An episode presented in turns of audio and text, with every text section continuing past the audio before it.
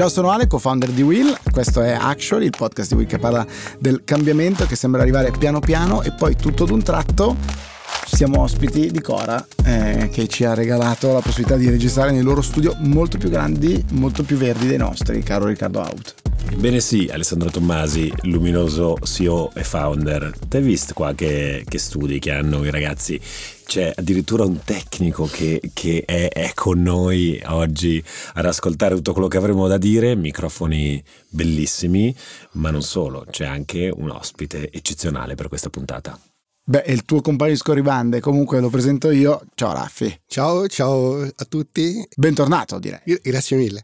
Allora, quando c'è Raffi parliamo di cose eh, intelligenti, di cose importanti e soprattutto parliamo di esordi, perché eh, si parla di eh, un tema che secondo me è molto interessante, cioè una eh, sovrarappresentazione, diciamo così, di quello che succede nel mondo, intorno al mondo delle big tech, sia in termini del eh, quelli che no, su, sulle newsletter, sui siti sono stati chiamati layoff, quindi licenziamenti da parte delle, delle grandi big tech e eh, dall'altra parte anche il rendimento dei loro, eh, anzi l'andamento delle loro valorizzazioni, quindi l'andamento delle loro azioni in borsa. Da una parte grandi titoli, eccetera, Google, Amazon, Facebook licenziano Amazon, ad esempio, che do l'1,5% della sua totale forza lavoro e ovviamente fa, fa il titolo, eccetera. Poi però vai a vedere e, e durante dalla fine del 2019 ad adesso è cresciuto più del 97%, che sono delle cose incredibili. Provo, provo a supportare ulteriormente la tua tesi, che non è un dogma, ma è appunto una tesi supportata da dati, eh, provando a snocciolare gli ultimi dati sui layoff. Partiamo da Google, che sono quelli che hanno, ce l'ho dato dentro più, in maniera più decisa, perlomeno in termini assoluti, 12.000 layoff, eh, licenziamenti, 6% della, del, del, totale della forza lavoro. Meta 11.000, 13% della forza lavoro. Eh, Microsoft eh, 5% della forza lavoro con 10.000, poi si scende su Amazon che ha fatto per un totale di 18.000 eh, layoff, però divisi fra le due società, Salesforce, che era un altro dei gioiellini, no? astri nascenti del, del, del, mondo digitale, eh, ha licenziato più del 10% della propria forza lavoro. Guardando all'Europa, mi fermo qua, poi Booking, che ha licenziato 4.375 persone, 25% della loro forza lavoro. Raffi, a che punto siamo con queste tech? Che cosa rappresentano questi licenziamenti nella tua prospettiva? Ma secondo me sono numeri totalmente irrilevanti da un punto di vista macroeconomico, perché da un lato il mercato del lavoro è on fire in, in tutto il mondo, quindi questi layoff nella, nella, tech sono solo, secondo me, un modo per controllare i costi e soprattutto per cercare di spingere il valore delle azioni in alto, perché sappiamo da sempre che una riduzione dei costi in un scenario di tassi alti è sempre un beneficio per il valore dell'azione.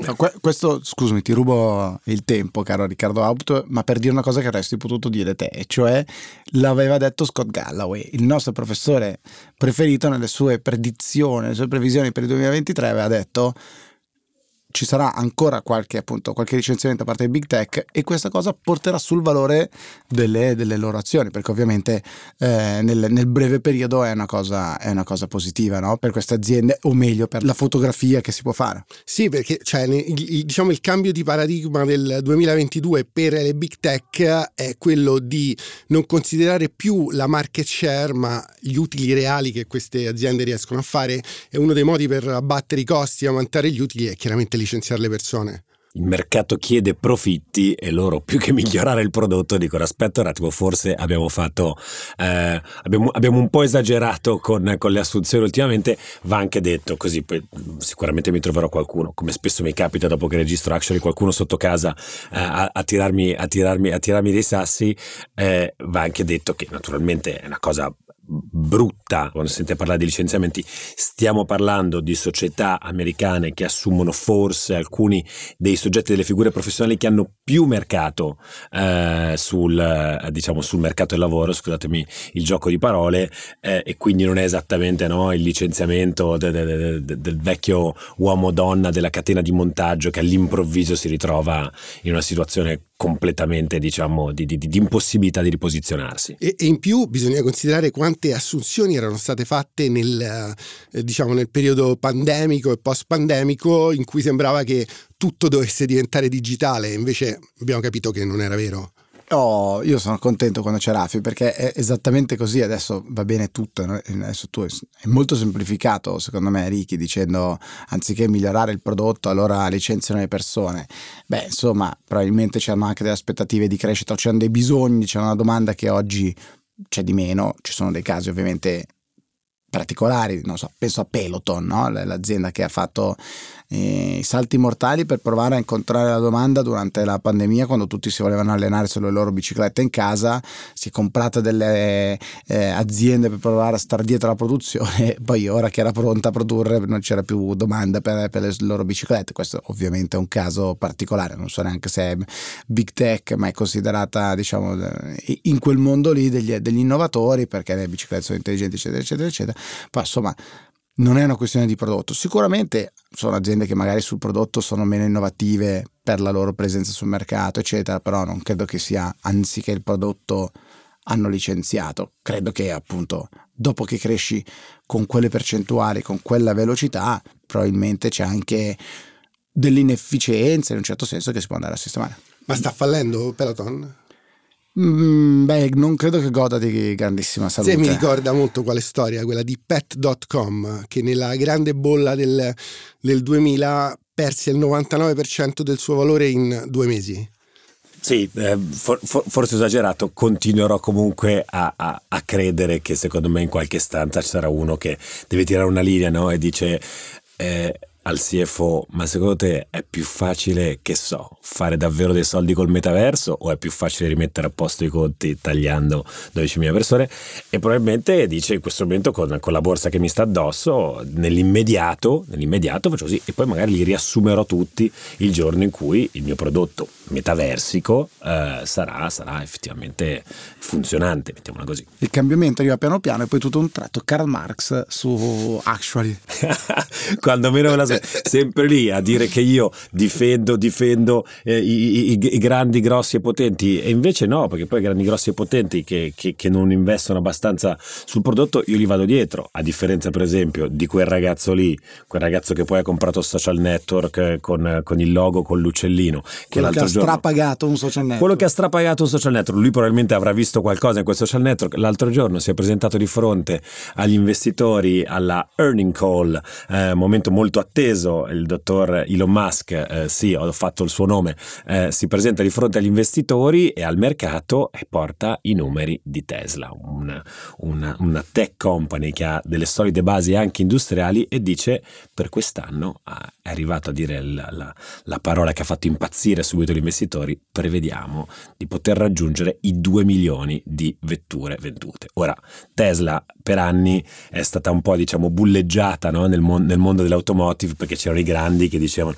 General Motors diceva sì va bene dai divertiti con quelle 50.000 auto vendute. Perché fino a pochi anni fa si parlava di 50, 100.000, 150.000, 200.000 esemplari. Invece all'improvviso iniziano a suonare dei numeri come 2 milioni. 2 milioni sono davvero tanti e per intenderci è più che raddoppiare il numero che ha fatto nel 2022 e sul mercato grande, grande entusiasmo per, per, per Elon Musk e le sue parole Raffi. Io, caro Riccardo, ti dico una cosa: che secondo me più macchine venderanno e più il prezzo dell'azione scenderà.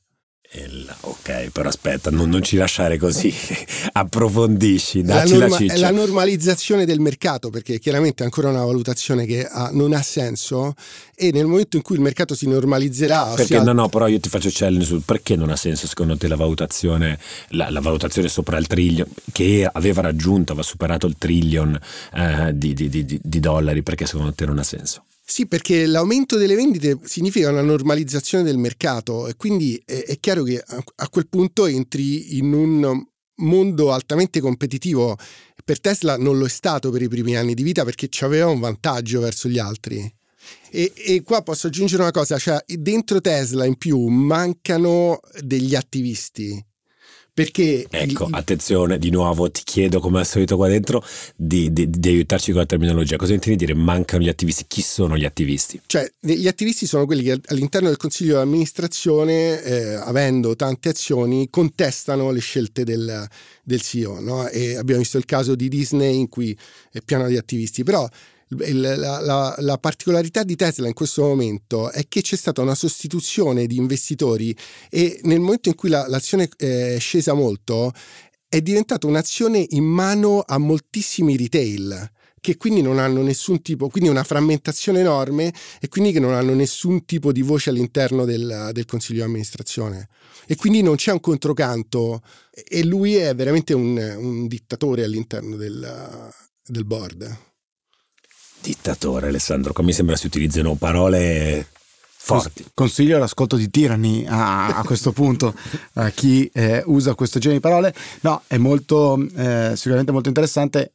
Prima, quando ne parlavamo insieme no, con, con Raffi, si diceva ehm, contro chi compete, eh, ah ma gli altri sono l'incumbent, sono lì da tanto tempo, questi sono quelli che arrivano, i giovani, cioè più, più, che giovani innovatori, arrivano da, da dietro e spaccano il mercato Bah, fino a un certo punto, probabilmente, anche perché stiamo parlando di un'industria molto pesante, quindi fare le macchine, sì, sicuramente sarà diverso fare le macchine di domani rispetto a come abbiamo fatto le macchine fino, fino a ieri, però quella normalizzazione che dice, che dice Raffi mi sembra la, il rischio principale, cioè il, la distinzione del mercato, no? cioè fino a ieri eri una software company praticamente riuscirai ancora a camuffarti come, come una software company, diciamo così, quanto, oppure forzerai il mercato a diventarlo eh, anche, le altre, anche le altre macchine, chissà. Sì, beh, questo è il punto. Quindi niente attivisti nel board, pochi attivisti nella cap table.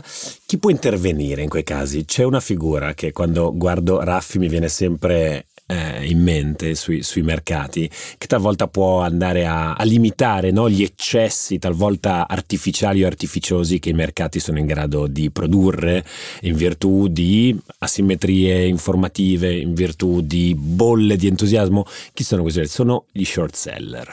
Quindi eh, adesso Raffi mi fare la definizione, però perché sto parlando di short seller?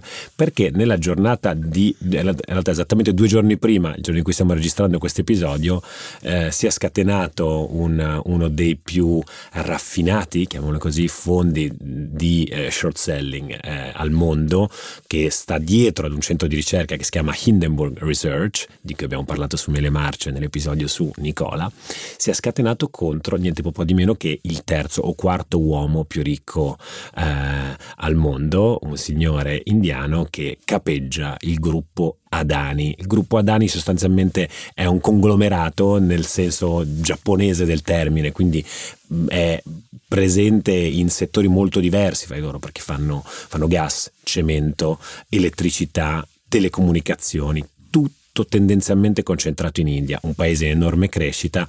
Adani era un signore che si occupava di piccoli e pochi diamanti, in realtà in origine, è diventato un mostro. È arrivata Hindenburg Research che ha, fatto, um, ha pubblicato un report eh, su eh, Adani, la società non si è schiantata perché attualmente enorme, però pare che da, dalla, dalla, mattina alla sera il dottor Adani abbia perso tra i 5 e i 10 miliardi di patrimonio eh, personale dato questo attacco sui, sui, mercati. Raffi, ricordiamolo ancora una volta, chi sono gli short seller e cosa di, specia- di speciale anche Hindenburg come short seller? Beh, si, si, autodefiniscono come gli spazzini del mercato. In questo caso mi sembra più l'attacco alla balena bianca, mi sembra più ACAB che va a cercare la balena bianca perché Adani vale 280 miliardi di, di dollari, quindi è una capitalizzazione mostruosa. Il caso che noi abbiamo studiato di Nicola dei camion elettrici era arrivato a valere 30 billion, qua stiamo parlando di eh, una scala totalmente diversa. Però il, si, si, prospetta come, una, come, la storia dei prossimi mesi perché eh, l'accusa è pesantissima, l'accusa è di aver eh, cucinato i libri, di aver inventato eh, revenues, cose già viste e soprattutto sono state mandate non so quante tipo, mi sembra 88 domande a, all'azienda e non c'è stata ancora nessuna risposta. Quindi credo che sarà veramente una, una battaglia che durerà a lungo. Cioè, per, per, gli amanti, per gli amanti e o i fedeli seguaci di, di, di Mele Marce, stiamo letteralmente parlando di, di dimensioni e proporzioni totalmente diverse. Cioè, l'attacco eh, che ha subito Adani in questi giorni, eh, in due sessioni di borsa, ha, ha, ha, tira, ha, tirato giù 45 miliardi di valutazione eh, dell'azienda, dell'azienda sui mercati. Hindenburg parla nel suo report, apre dicendo il più grande scandalo finanziario della storia dei mercati finanziari. Eh, perché, anche qua, cioè, che, che, cosa poi si, si, sostiene anche in questa, in questa tesi, eh, è tutto possibile perché? Perché tutto ciò si è svolto eh, in India, eh, in un paese emergente dove forse poi ancora magari i meccanismi di controllo vengono additati come meno eh, eh, stringenti, una persona poi eh, il buon Gautam Adani molto molto vicino, un'altra cosa che si sottolinea nel report, al, al, al governo diciamo Modi, quindi un governo molto molto eh, ehm, autoritario. Eh, beh, autoritario non lo so, sicuramente eh, mo- molto ben posizionato in tutte le leve del potere del, del, paese e quindi è davvero un caso che terremo sicuramente monitorato. Chissà se magari ci dovesse mai essere una seconda stagione di Mele Marce, chissà che non faremo la prima Mela Marcia indiana. Candidato numero uno. Vabbè, direi che vi siete fatti la vostra pubblicità al vostro podcast. Eh, consigli per gli acquisti, che ovviamente non sono consigli finanziari né nulla. Don't try this at home, direi tipo come al wrestling. Chiuderei questa puntata di Actually tutta speciale e ci ritroviamo mercoledì. Ciao a tutti. Ciao, ciao a tutti. Ciao.